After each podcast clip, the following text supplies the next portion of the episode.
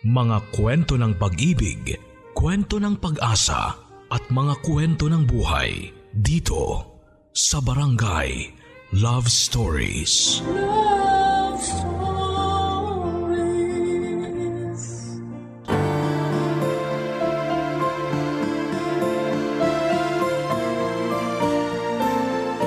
Ang pagiging tatay ay hindi lang para sa mga tunay na lalaki. Minsan mas lalaki pang may tuturing yung iilan na may pusong babae. Ikaw kapuso isa ka bang mabuti at responsableng magulang?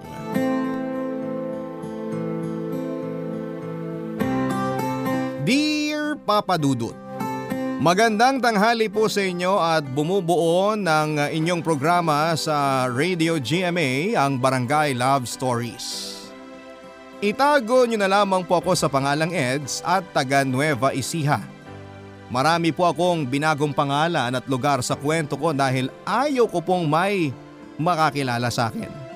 Ang totoo niyan, papadudot ay naguguluhan po ako gawa ng hindi ko kayang ipagsigawan sa mundo kung ano talaga ang gusto ko. Nagkakagusto naman po ako sa babae pero nagkakagusto rin ako sa lalaki. Pero lahat ng confusion na yon ay sa aking sarili ay naging malinaw. Simula nang dumating sa buhay ko ang aking mag-ina. Papadudot laking probinsya po ako at mahirap lang ang pamilya namin. Siyam na taong gulang ako nang mamatay ang tatay namin dahil sa sakit sa puso. Walo kaming magkakapatid at ako ang bunso. Ang iba kong mga kapatid na babae ay maagang nag-asawa at ang mga kuya ko na lamang ang nagtaguyod sa aming pamilya. Kahit na mahirap kami noon sa buhay ay hindi naman po kami sumasala sa pagkain. Napalaki kami ng mga magulang namin ng maayos at may takot sa Diyos. Nung araw ako lang ang nakatungtong sa high school kaya sinabi ko kay nanay na magtatrabaho agad ako pagka-graduate. Naranasan ko pong magtinda ng mais at suman, kina Ate Yoli at kahit paano ay masaya ako dahil kumikita ako. Sinabi ko noon sa sarili ko na magtatrabaho akong mabuti at magsisika para maibili ko si nanay na mga gusto niyang kainin. Pangarap ko rin siyang madala sa mall para kumain sa labas. Siya po ang kasakasama ko noon hanggang mag 22 years old ako.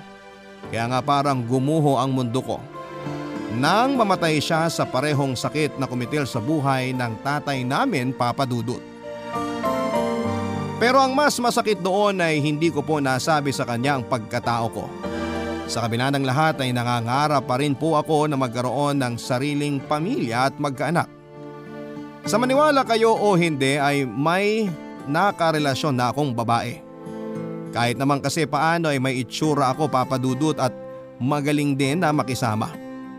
Isa sa mga naging girlfriend ko ay si Karen na nagkataon naman kaibigan ko rin.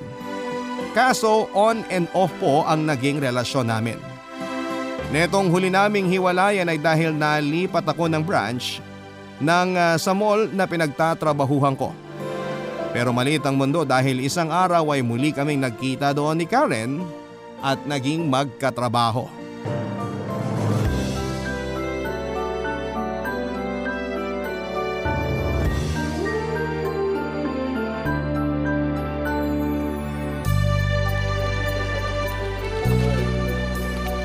Karen? Ikaw nga! Eds! Naku, long time no see! Oo nga, kumusta ka na ba? Teka, dito ka rin ba nagtatrabaho? Oo, ikaw rin? Yes! Wow, small world! Correct ka dyan. Sino mag-aakala na magkikita pa tayo? Matagal ka na ba rito? Ilang buwan na rin. Bago ka lang ba? First day mo? Oo, kaya medyo nanganga papa. Pero dahil nandyan ka na, hindi na ako kakabahan. Ikaw, kinakabahan? Parang hindi ganyan ang pagkakakilala ko sa'yo ha. Sobra ka naman.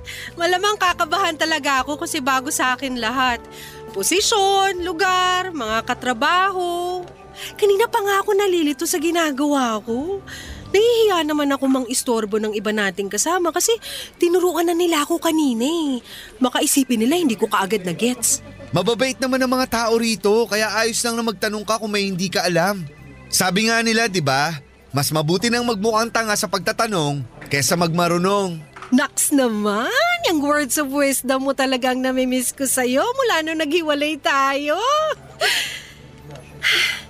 Eds, matanong ko lang. May asawa ka na ba? Single pa rin ako. Iniwan mo kasi ako noon. Sira! Anong iniwang kita? Ikaw yung lumayo, no? Hanggang sa nakalimutan mo na ako. Di naman sa ganun. Naging busy kasi ako sa buhay at sa trabaho kaya akala mo nakalimutan na kita. Pero nabalitaan ko pala na wala na nanay nyo. Condolence pala, Eds. Sorry, hindi ako nakupunta sa libing. Ayos lang. Alam namin kung nasan man ngayon si nanay. Masaya na siya kasi wala nang sakit. Oo, malungkot mamatayan. Pero hindi naman tayo pwedeng huminto na lang mabuhay kapag may mahal tayo sa buhay na nauuna. Napakatapang mo. Hanga talaga ako sa'yo. Hindi madali ang pinagdaanan mo ha, pero eto ka pa rin. Nakangiti, taas noong nagpapatuloy sa buhay. Kahit sino sa atin may mabigat na pinagdadaanan. Nasa atin na lang din kung paano yun i-handle. At wala rin namang masama kung hihingi tayo ng tulong sa iba kung hindi na natin kaya. Ay, speaking of hindi na kaya, thankful talaga ako nakita kita ngayon dito. Hulog ka ng langit kasi may mga pagtatanungan na ako tungkol sa trabahong ginagawa ko ngayon. Hanggang dyan na lang ba talaga ang papel ko sa buhay mo? May iba pa akong kayang itulong sa'yo. Uy, para kang sira.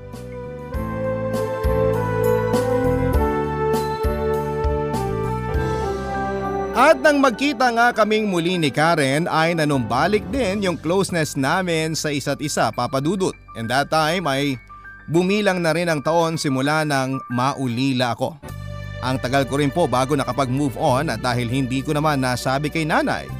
Ang tungkol sa pagkakagusto ko sa kapwa ko lalaki na natili po akong nagtatago at maingat lalo na sa trabaho ko.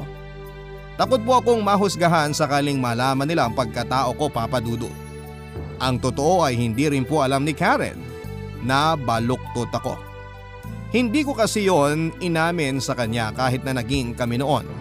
Ewan ko ba, wala akong lakas ng loob at iniisip ko na lamang na may ideya na siya kahit na wala siyang sinasabi. Hindi nga nagtagal ay lalo kaming napalapit sa isa't isa ni Karen. Dahil katrabaho ko siya ay lagi kaming sabay kumain at sa akin siya madalas nagtatanong kapag hindi siya pamilyar sa ginagawa niya tungkol sa aming trabaho. Bukod doon papadud, papadudot ay hinahatid ko siya sa kanila kahit na medyo malayo yung inuuwian ko. Pag uwi ko naman ay itetext ko siya at madalas ay inaabot na kami ng hating gabi sa pag-uusap. Hindi nga nagtagal ay naging palagay ang loob namin sa isa't isa hanggang sa naging kami ulit. Pero sa kabila ng lahat papadudot, hindi ko pa rin magawang takasan ang totoong ako.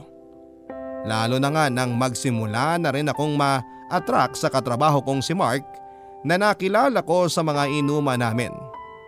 Kaya lang may asawa na po si Mark papadudot.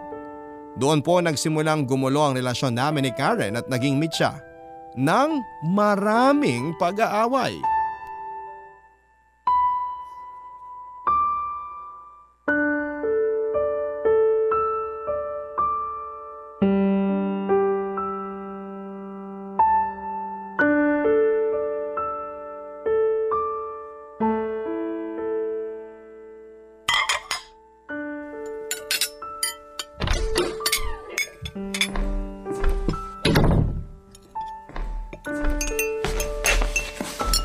Mahal, tara. Lunch tayo. Sakto dating mo. Nakapagluto na ako ng paborito mong ulam. Akala mo ba madadaan mo ko sa pagganyan-ganyan mo, Eds? Saan ka na naman ba galing kagabi? Hinaan mo ang boses mo. Baka isipin ng mga kapitbahay nag-aaway tayo. Wala akong pakialam sa iisipin nila. Nagpunta ka lang ba rito para awayin ako? Hindi mo pa sinasagot ang tanong ko saan ka nagpunta kagabi. Bakit bigla na lang kitang hindi makontak? Nag-inom ka na naman ano? Aminin mo. Oo, ano bang problema dun? Ang problema doon, hindi mo sinabi sa akin. Tatalakan mo lang ako kapag sinabi ko sa'yo. Tsaka kagabi lang naman ako uminom. Diyan lang naman ako sa tapat ng bahay kaya ano bang kinagagalit mo? Nagagalit ako dahil hindi ka nagsasabi ng totoo sa akin. Hindi ako tanga, Eds. Alam ko na may iba kang kinalolokohan kaya ganyan ka nalang magsikreto. Anong ganyan magsekreto? Praning ka lang. Akala mo hindi ko napapansin ang closeness niyo ni Mark? Na hindi lang basta magkatrabaho ang turing mo sa kanya kasi gusto mo siya. Huwag mo nang subukang i-deny dahil may nakapagsabi sa akin na bakla ka. Anong bakla? Kung ano-anong pinagsasabi mo? Kaya pala wala nangyayari sa atin hanggang ngayon dahil baluktot ka? Saan ba ako nagkulang? Ginawa ko naman ang lahat para magustuhan mo. Mas masarap ba sa paningin mo katawan ni Mark kaysa sa akin? Sagutin mo ako! Nagkagusto ako kay Mark, pero tinigilan ko na rin dahil pamilyado na siyang tao. Nagkakaganyan ka kasi wala pang nangyayari sa atin? Bakit? Sex lang ba ang habol mo sa akin? Ay, Karen, aaminin ko na naguluhan ako sa nararamdaman ko. Pero ngayon malinaw na sa akin na ikaw ang gusto ko. Kung totoo na ako ang gusto mo, bakit hindi mo sinabi sa akin na bakla ka? Kahit nung unang beses na naging tayo, wala kang binanggit, Eds! Kasi natatakot ako sa sasabihin mo. Natatakot ako na baka iwanan mo ako. Inisip ko na lang, alam mo na, na napapansin mo ng baluktot ako. Akala ko tanggap mo na ako sa kung ano ako. Oo! Pero inisip ko na may mga lalaki talagang malalambot kumilos at magsalita pero normal sila. Hindi ko inisip na bakla ka. Ikaw lang ang nag-isip na alam ko na. Huwag ka namang magsalita na parang malubang sakit ang kabaklaan. Wala ako sinasabing ganyan. Pero kung iniisip mo na matatakasan mo ang pagkatao mo kahit na magkajowa ka ng babae, pues, sinasabi ko sa'yo, nagkakamali ka. Sa bandang huli, magkakagusto ko pa rin sa kapwa mo lalaki at iiwanan mo rin ako. Kung ganyan ang tingin mo sa mga tulad ko, mabuti pa maghiwalay na lang tayo. Pagtanggap ang kailangan ko, hindi pang husga mo. Masakit para sa akin ang paghihiwalay namin ni Karen papadudot dahil buong akala ko. Tanggap niya ang pagkatao ko sakaling malaman niya ang totoo. Pero nagkamali ako papadudot. Pakiramdam ko ay pinandirihan niya ako at minaliit. Nang mga panahon na yon ay muli kong naramdaman yung kainin ng takot na baka kapag isiniwalat ko sa mundo ang pagiging baluktot ko ay husgahan nila ako at mandiri sila sa akin. Kaya kahit malungkot ay pinagpatuloy ko po ang buhay katulad ng nakasanayang kong gawin. Simple lamang ang pangarap ko at gabi-gabi ko pong ipinagdarasal sa Diyos. Na sana ay dumating na rin yung tamang babae na tatanggap sa akin at magmamahal kahit ganito ako. Yung bang hindi ako ikakahiya sa kung ano at sino ako papadudot. Ganun po ako mag-isip dahil lumaki ako na kahit mahirap ang buhay namin noong araw ay masaya naman ang pamilya namin. Kaya nga matapos mawala ng mga magulang namin at nagkahiwa-hiwalay, kaming magkakapatid dahil nagkaroon na rin ng sariling mga pamilya, ay wala akong pinakaasam kundi ang bumuo na rin ng pamilyang maituturing kong sa akin. Yung bang may anak akong tatawag sa akin ng tatay, papa o daddy at may asawa ako na magmamahal sa akin ng tunay. Pag nangyari yon, ako na nga siguro ang magiging pinakamasayang tao sa balat ng lupa papadudot. Sa mga panahon na sarili ko lang ang kausap ko. Lagi kong iniisip na balang araw ay darating din yung tao na makakasama ko para bumuo ng pamilya kasama ko. Yung bang makakasabay kong kumain at makakakwentuhan gaano mang kaganda o kapangit ang araw ko sa trabaho. Yung bang magkakahawak hawak kami ng kamay hanggang sa aming pagtanda. Hindi nga nagtagal papadudot ay natupad ang hiling ko matapos kong makilala si Jane. Para sa akin ay siya na ang sagot sa matagal ko nang pinagdarasal papadudot. Barangay Love Stories. Barangay Love Stories. Katulad ni na Karen at Mark, katrabaho ko rin po si Jane at nakakasama sa mga inuman. Pero tulad ko ay baluktod din siya dahil ang syota niya ay isang babae. Minsan hindi ko mapigilang mainggit kay Jane dahil naipagsisigawan niya sa mundo kung ano talaga siya at kung sino ang gusto niya. Samantalang ako ay kailangang manatiling sikreto dahil ayokong dumating yung punto na mag-iba ang tingin sa akin ng mga taong matagal ko nang kilala. Oo, nandun na tayo sa huwag nating isipin ang sasabihin ng iba dahil buhay natin ito. Pero minsan kahit na anong gawin natin ay dumarating yung punto na maapektuhan talaga tayo. Lalo na kung manggagaling ang panghuhusga sa mga mahal natin sa buhay. Kaya ginawa ko ang lahat para mag-astang tunay na lalaki at binawasan ko ang pagiging malambot kumilos. Hindi nagtagal ay naging close po kami ni Jane Papadudut. Dati hindi ko siya napapansin pero unti-unti na siyang lagi kong nakikita at gustong kausapin. Masaya kasi siyang kasama at marami siyang kinukwento sa akin. Natatandaan ko pa noong unang beses na nilapitan niya ako. Kakabreak lang namin ni Karen noon at sariwa pa yung sakit na nararamdaman ko sa dibdib ko. Mabuti na lang at nandyan siya dahil baka pag nagkataon, nagdrama na akong mag-isa. Alam din kasi sa pinagtatrabahuhan namin na naging girlfriend ko si Karen Papadudut. Kaya noong naghiwalay kami, kahit na wala akong sinasabi, nakarating pa rin yon sa kaalaman nila, lalo na nga si Jane.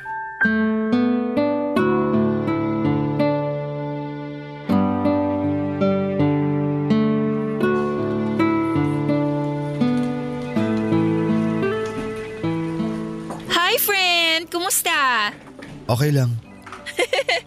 O ba't parang ang lungkot mo yata ngayon?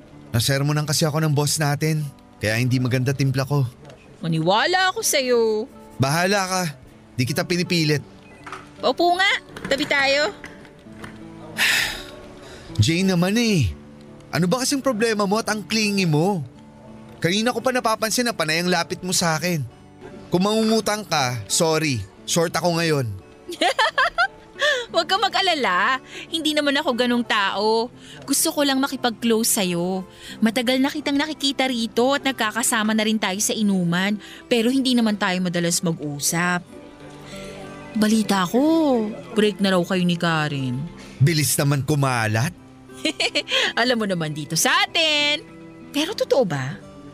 Ay. Oo, nag-away kasi kami. Magkaiba kami ng paniniwala.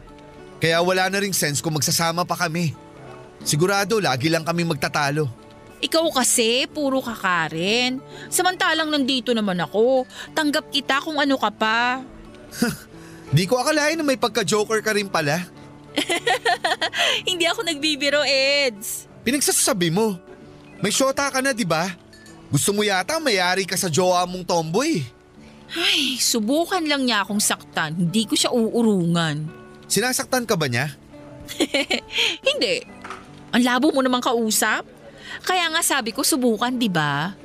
Pero ewan ko ba, lately, lagi kaming nag-aaway. Kulang na lang magkasakita na talaga kami. Ganun na ba kalala ang mga away niyo para humantong sa pisikalan? Feeling ko kasi nagsisinungaling siya sa akin na may iba siyang kinalolokohan kaya bigla na lang siyang nagbago at nanlamig.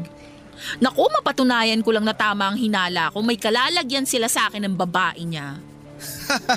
oh, anong nakakatawa ron? Nagkakaroon din pala ng ganyang problema sa relasyon niyo? Porke tomboy jowa ko, wala nang pwedeng magloko sa amin. Alam mo, Eds, kahit pareho kayong babae o lalaki sa relasyon, kung may isa sa inyong gago at hindi marunong makontento, hindi rin kayo magtatagal. Kalma ka lang. Naniniwala naman ako sa'yo. O paano? Tara na, bago ka pa magdrama dyan. Malapit nang matapos ang break natin. Baka mapagalitan pa tayo. Sige, pero sabay na tayong mag-lunch mamaya ah. Sige na, pumayag ka na. Mukha namang hindi na ako makakaindi sa'yo eh. Yay! Mukhang mapaparami ako ng kain ito. Nang lumalim ang pagkakaibigan namin ni Jane ay lumabo naman ang relasyon nito sa syota niya papadudut. Tapos nang malaman kong naghiwalay na sila nang ah, malaman niyang nag-cheat ito sa kanya, hiningi po ni Jane ang number ko at sinimulan niya akong kulitin. Lagi siya nagte-text at tumatawag sa akin kahit na nasa inuman ako o may iba akong ginagawa sa bahay. Aaminin ko na medyo nakakainis na kasi pakiramdam ko ay wala na akong privacy. Palagi po niyang inaalam ang mga pinupuntahan at ginagawa ko. Hindi naman po sa pagbubuhat ng sariling bangko pero marami po talagang mga babae ang nagliling sa akin papadudot. Marami kasi akong kakilala dahil magaling kong, magaling akong makisama sa tao. Lumipas pa mga araw at nakita ko na lamang ang sarili ko na unti-unting nasasanay sa pangungulit ni Jane. Nagkaroon po kami ng mutual understanding at hindi nagtagal ay naging mag-on. Maalaga po kasi si Jane, malambing, maalalahanin at higit sa lahat ay masarap magluto. Lahat po ng mga katangiang gusto ko sa isang babae ay nasa kanya na papadudot. Nasabi ko noon sa sarili ko na ang suwerte ko kaya lang ay hindi naman palaging masaya at nasa ulap ang pakiramdam ng bawat relasyon. Lalo na sa kaso namin ni Jane na nagsisimula pa lamang. Birthday ko po noon papadudot at inimitahan ko lahat ng mga kaibigan at katrabaho namin para mag-party sa bahay. Siyempre may inuman din. Hindi nagtagal ay nalasing na nga ako at umiral na naman ang kabaklaan ko.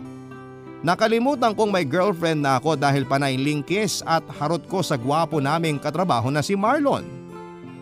Kinabukasan nga. Galit at nakasimangot sa akin si Jane dahil buong gabi ko siyang initsapwera. Sa katunayan, sinampal pa nga niya ako at kahit na anong paliwanag ko ay hindi niya pinakinggan papadudot. Bakit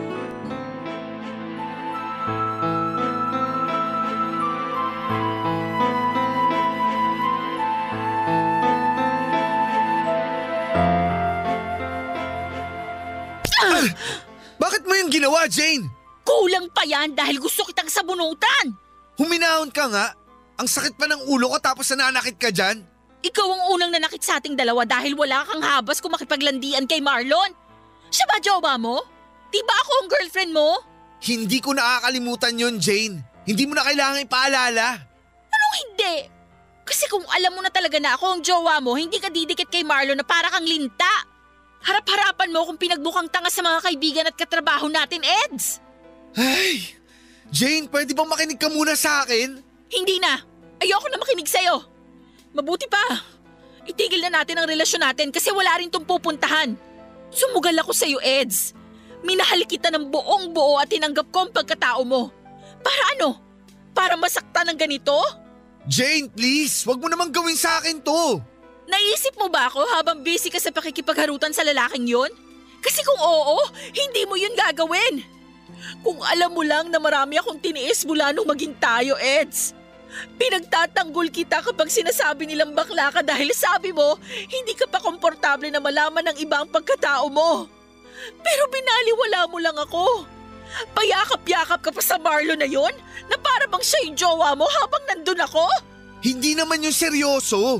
Katuwaan lang yun ng mga kaibigan natin. Katuwa ang may halong kagaguhan, Eds. Pinagtatawanan ako ng mga kaibigan natin kasi mas magjowa pa raw kayong tingnan ni Marlon kesa sa atin. Hindi mo na ako binigyan ng kahihiyan dahil sarili mo lang ang iniisip mo. Jane, please, huwag kang umalis. Sorry, okay? Hindi ko sinasadyang i-etchapuera ka. Lasing lang ako noon. Wala akong kontrol sa kilos ko. Kung hindi mo nagustuhan ang nangyari at kung may nagawa man ako mali, patawarin mo ako. Hindi ko alam kung paano pa kita pagkakatiwalaan, Eds. Mabuti patapusin na lang natin lahat. Maghiwalay na lang tayo kaysa dumating pa yung point na lukohin mo ko at ipagpalit sa lalaki. Hindi mangyayari yun dahil magbabago ako, Jane. Mas magiging mabuting boyfriend ako sa'yo. Ikaw ang mahal ko. Please, wag ka umalis. Wag mo akong iwanan, Jane. Hindi ko kaya.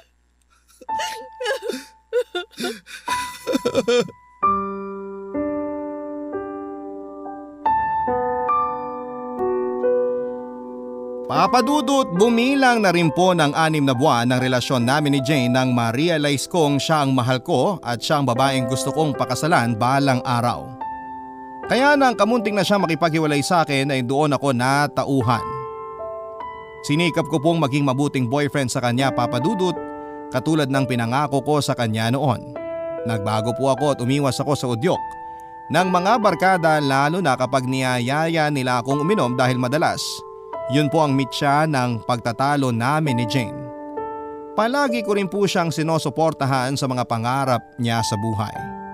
Nasa tabi niya ako noong nagpaplano siyang umalis sa trabaho namin para mag-abroad pero nang hindi siya matuloy. Hindi po ako umalis sa tabi niya, sa halip ay in-encourage ko siya papadudot. Nag-live-in na rin po kami ni Jane papadudot. Lalo lang din pong tumindi ang pagmamahal namin sa isa't isa. Maalaga po si Jane at maasikaso sa akin papadudot. Sa katunayan, wala akong maipipinta sa kasipagan niya. lalo na pagdating sa mga gawaing bahay. Minsan ako na lang ang nahihiya dahil wala akong naitutulong sa kanya sa bahay namin. Lagi din niya akong pinagluluto ng masarap at hanggat maaari, sinisigurado niya na nakakakain ako sa tamang oras. Tumagal pa po ng dalawang taon ang pagsasama namin sa isang bubong hanggang sa nag-propose na po ako sa kanya. Ibinigay ko kay Jane ang pinaka magandang kasal na hinding hindi niya makakalimutan sa tanang buhay niya. Papa Dudut. Barangay Love Stories. Barangay Love Stories.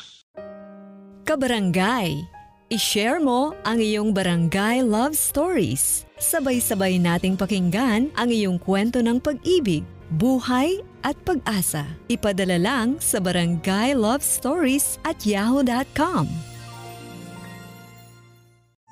Ang ikasal sa simbahan na siguro ang pangarap ng lahat ng babae kaya naman yun po ang ibinigay ko kay Jane Papadudut. Sa tulong ng aming mga kaibigan at malalapit na kamag-anak ay natupad namin ang aming pangarap na pag-iisang dibdib. Napakasaya po naming mag-asawa at ramdam na ramdam po namin ang nag-uumapaw na suporta at pagmamahal ng mga taong malalapit sa aming puso sa napaka-espesyal na araw na yon papadudot. Kompleto ang aming pamilya at mga kaibigan at maging sila ay lubos din na nasisiyahan. Papadudot noong nagli-live-in pa lamang kami ni Jane ay sinubukan na naming magka-baby muna pero hindi yon pinagkaloob ng Diyos dahil siguro wala pang basbas ang aming pagsasama. Kaya nga matapos naming ikasal at muling sumubok na magkaanak. Laking tuwa naming mag-asawa nang sa wakas ay meron na kaming nabuo at nalaman ko po yon sa mismong birthday ko papadudot. Para sa akin yun na ang pinakamagandang regalo na natanggap ko. Kaso naging maselan po ang pagbubuntis ni Jane kaya pinag-resign ko siya sa trabaho. Hands-on din po ako sa pagsasama or sa pagsama sa kanya tuwing check-up niya. Lumipas pa ang anim na buwan, nalaman namin na babae po ang magiging anak namin papadudot. Walang pagsidla ng saya na nararamdaman namin ni Jane. Lalo ko lang din po siyang minahal at sabay kaming nanabik sa pagsilang ng baby namin. Nang dumating na po ang araw na pwede ng mga anak, si Jane ay nakaabang po ako sa bintana ng nursery room sa ospital na pinagdalhan ko sa kanya. Dahil sabik na sabik po akong makita ang baby namin. Napaluhan na lamang ako nang ibigay sa akin ng nurse ang baby namin papadudot. Pakiramdam ko ay nagka-purpose ang buhay ko dahil sa anak ko. Naisip ko na kahit silahis ako, may napatunayan naman ako sa sarili ko dahil meron akong masayang pamilya. Kaya lang habang nasa ospital si Jane, kinausap ako ng doktor na hindi pa siya pwedeng ilabas sa recovery room. Ayon sa findings nila mataas daw ang blood pressure ng misis ko at kailangan nilang bantayan. Delikado po yon dahil kapapanganak pa lamang niya. At nang marinig ko po yon mula sa mga doktor ay natakot po ako ng husto at nag-worry para sa kaligtasan ni Jane. Bukod sa pag-aalala ay nagtataka rin ako at naguguluhan dahil bigla na lang nagkaroon ng abnormal na pagtaas ng blood pressure ang asawa ko. Samantalang wala namang binabanggit sa amin ang OB niya sa mga check-up niya noon papadudot. Pero alam ko na wala ring mangyayari kung magpapadala ako sa hustong pag-aalala. Kaya naman minabuti ko na lamang na magdasal para sa kaligtasan ni Jane. Mabuti na lang at dininig ng Diyos ang panalangin ko at kinabukasan din. Nailabas na sa recovery room si Jane at magkasama na rin sila ng anak namin. Nagtuloy-tuloy pa po ang uh, pagbuti ng kalagayan ng misis ko hanggang sa pwede na siyang lumabas sa ospital. Hindi nga nagtagal ay na-discharge na kami at nakauwi sa bahay.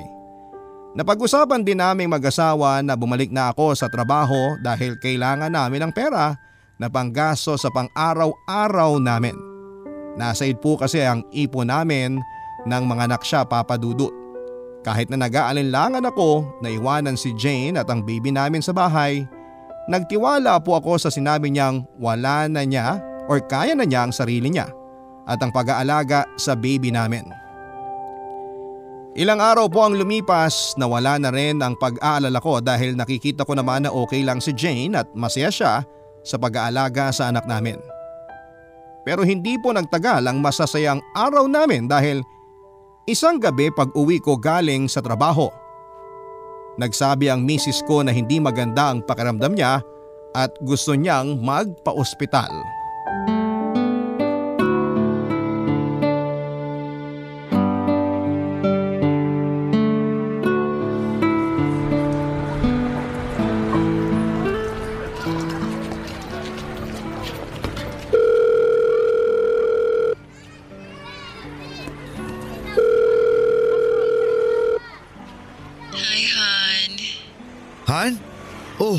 Ganyan ang boses mo? Para kang pagod. Oo, Han. Napagod lang siguro ako kanina sa pag-asikaso sa anak natin. Pero ayos lang ako. Super kulit na kasi kung alam mo lang. Sure ka ba talaga na kaya mo? O gusto mo umabsent ako bukas sa trabaho para makapagpahinga ka ng gusto? Naku, wag na. Sayang naman yung araw at yung kikitain mo. Itutulog ko na lang to ngayong gabi. Puyat lang siguro ako. Pauwi ka na ba? Ah, oo. Tumawag lang ako kasi excited akong ibalita na may pasalubong ako kay baby. Natatandaan mo ba yung rechargeable electric fan na gusto nating bilhin para sa kanya? Ito na, dala ko na. Talaga? Saan ka kumuha ng pambili? Medyo mahal kasi yun, Han. Natatandaan mo ba yung sinulat kong jingle para sa company namin? Nanalo yun, Han, at tatlong libong piso ang premyo. Sakto, pinambili ko na nga nitong electric fan. Ang galing-galing talaga ng asawa ko. Thank you, Han, ha? O paano? Malapit na ako sa pinto natin. Ibababa ko na ang phone para makapasok na ako. O sige, Han.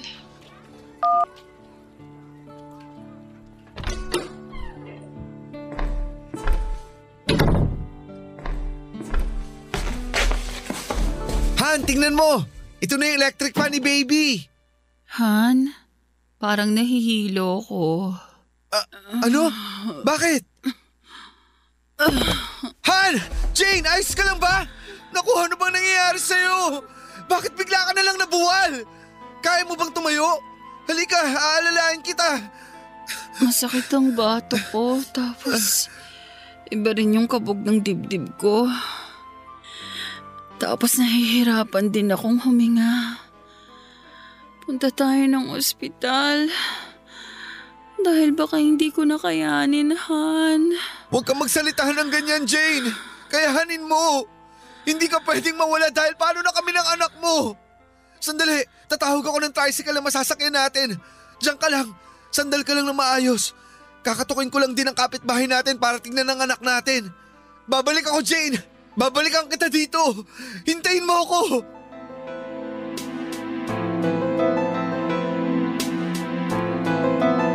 Habang nasa ospital kami ay naranasan ko po yung pinaka nakakatakot na pakiramdam na hinding hindi ko makakalimutan papadudot.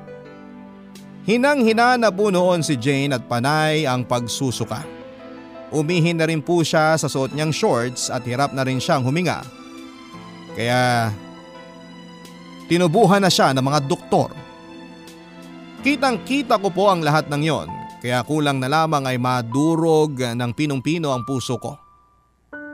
Hindi nga nagtagal ay naging abnormal na ang blood pressure niya at uh, nag-enclampsia na siya papadudot.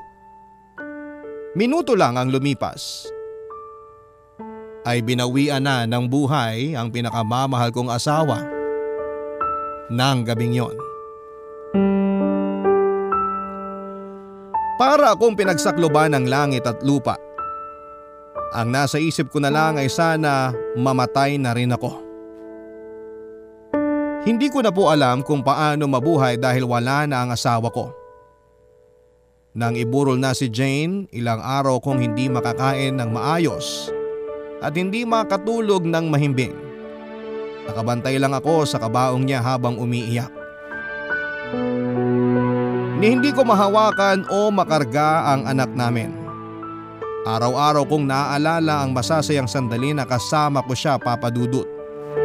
Kinain ako ng labis na takot at pangamba dahil paano ko nabubuhayin ang anak namin ng nag-iisa. Lalo lang ding naging mabigat ang paglipas ng mga araw pagkatapos ilibing ni Jane. Ang buong akala ko ay magkakaroon na ako ng masayang pamilya tulad ng mga nakikita ko sa mall habang masayang kumakain sa mga fast food. Na hindi pa nga kami nagkakaroon ng family picture na tatlo tapos eh nawala na sa amin si Jane. Marami akong tanong sa Diyos tulad ng bakit kailangan kong pagdaanan ng ganong katinding sakit. Parusa ko ba yan kasi makasalanan ako sa nakaraang pamumuhay ko? Pero kahit naman po paano ay sinikap kong maging mabuting anak, kapatid, kaibigan at katrabaho. Walang araw na hindi ako umiiyak dahil lagi kong iniisip na paano na kami mabubuhay ng anak ko na kaming dalawa na lamang.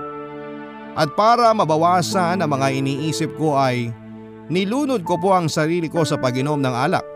Gusto ko kasing makalimutan yung sakit kahit pansamantala at yun lang ang paraang naisip ko papadudot.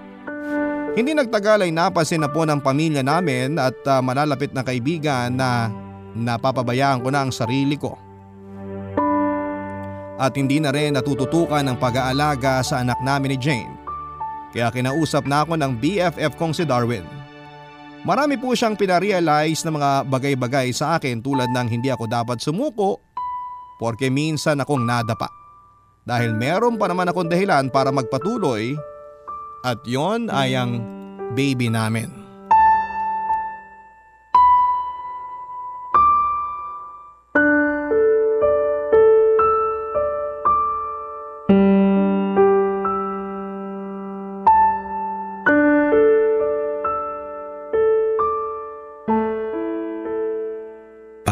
Inaaraw-araw man ang pag-inom friend ah. Di na maganda yan. Baka mapano ka na. Sana nga mamatay na lang ako. Para magkasama na kami ni Jane. Huwag ka namang ganyan. Paano na lang ang baby mo? Baka nakakalimutan mo, nandyan pa siya. Gusto mo ba tuluyan ng maulilang anak niyo ni Jane? Masisisi mo ba ako, Darwin? Wala na ang misis ko. Iniwan na niya kami. Paano ba ako mabubuhay niyan kung mag-isa na lang ako?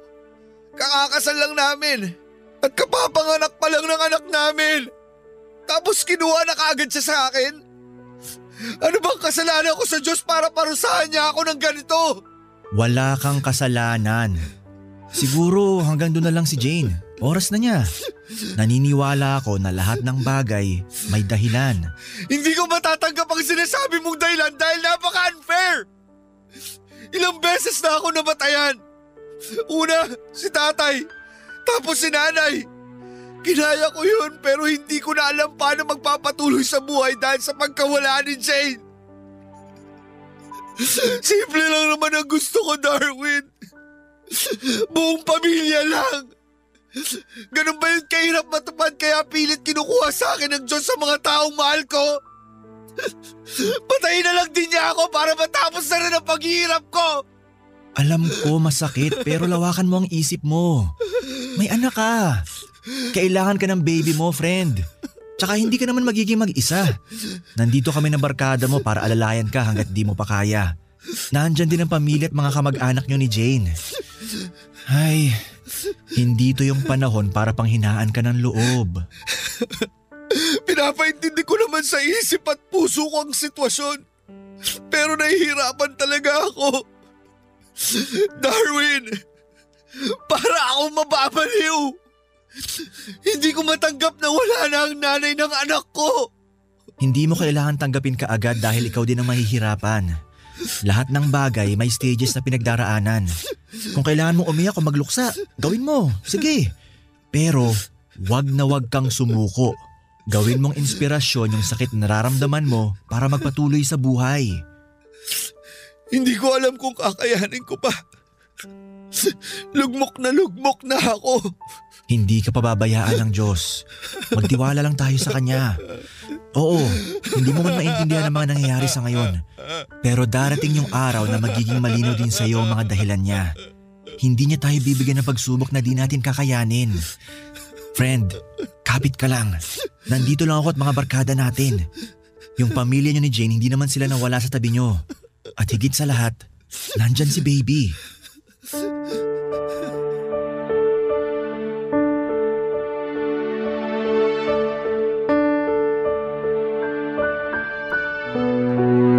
Pagkatapos ng pasyam ay nag-decide po akong bumalik sa trabaho papadudot. Sa kabila ng matinding kirot na nararamdaman ko sa dibdib ay kinaya kong ibalik yung dating ako Minsan, pinepeke ko na lamang ang mga ngiti ko hanggang sa makumbinsi ko ang aking sarili na balang araw ay magiging masaya din ako. Palagi ko ring iniisip na kapag nagpapaulan ng Diyos ng mga pagsubok sa buhay, hindi nawawala ang baghari kapag tumila na ito. Para sa akin ay simbolo yon ng pag-asa upang kayanin kong magpatuloy sa buhay papadudot kahit na mag-isa na lamang akong nagtataguyod sa anak namin ni Jane. Hindi madali ang mga pinagdaanan ko noon at suntok sa buwan ang magdesisyon na bumangon pagkatapos kong madapa. Pero alam ko na hindi ako pababayaan ng Diyos. Sa tulong ng mga kapatid at kaibigan ko ay lumaban ako papadudot. Sa kasalukuyan ang ate ko muna ang nag-aalaga sa baby ko para makapagtrabaho ako. Tuwing ika 23rd ng buwan, pinaghahanda ako ang anak ko at binibilhan ko siya ng mga lobo na may iba't ibang mga kulay tulad ng bahaghari. Paraan ko yon para ipaalala sa kanya na espesyal siya. Napananagutan ko siya dahil dinala ko siya sa mundong ito. At kahit baluktot ang tatay niya, handa akong magpakatatay para sa kanya. Mahirap na masarap maging magulang papadudot. Pero wala po akong pinagsisisihan at gagawin ko ang makakaya ko para mabigyan ng magandang bukas ang anak ko. Kung tatanungin ninyo ako tungkol sa love life ko, single pa rin po ako papadudot. At hindi ko pa rin hinuhubad ang wedding ring namin ni Jane dahil hindi pa ako handa na palayain siya sa puso ko. Siya pa rin ang mahal ko at nangungulila pa rin ako sa pagkawala niya pero alam ko kung nasaan man siya ngayon ay masaya siya at proud siya sa akin kahit paano ay masaya na ako at tanggap ko na. Maraming maraming maraming salamat po Papa Dudut sakaling mapili po ninyong itampok ang Barangay Love Stories ko. Sana po ay kinapulutan po ito ng aral at inspirasyon ng ating mga kabarangay at more power sa inyong programa. Ang inyong forever kapuso at kabarangay, EDS. Mga kwento ng pag-ibig, kwento ng pag-asa at mga kwento ng buhay dito sa Barangay Love Stories. Love Stories.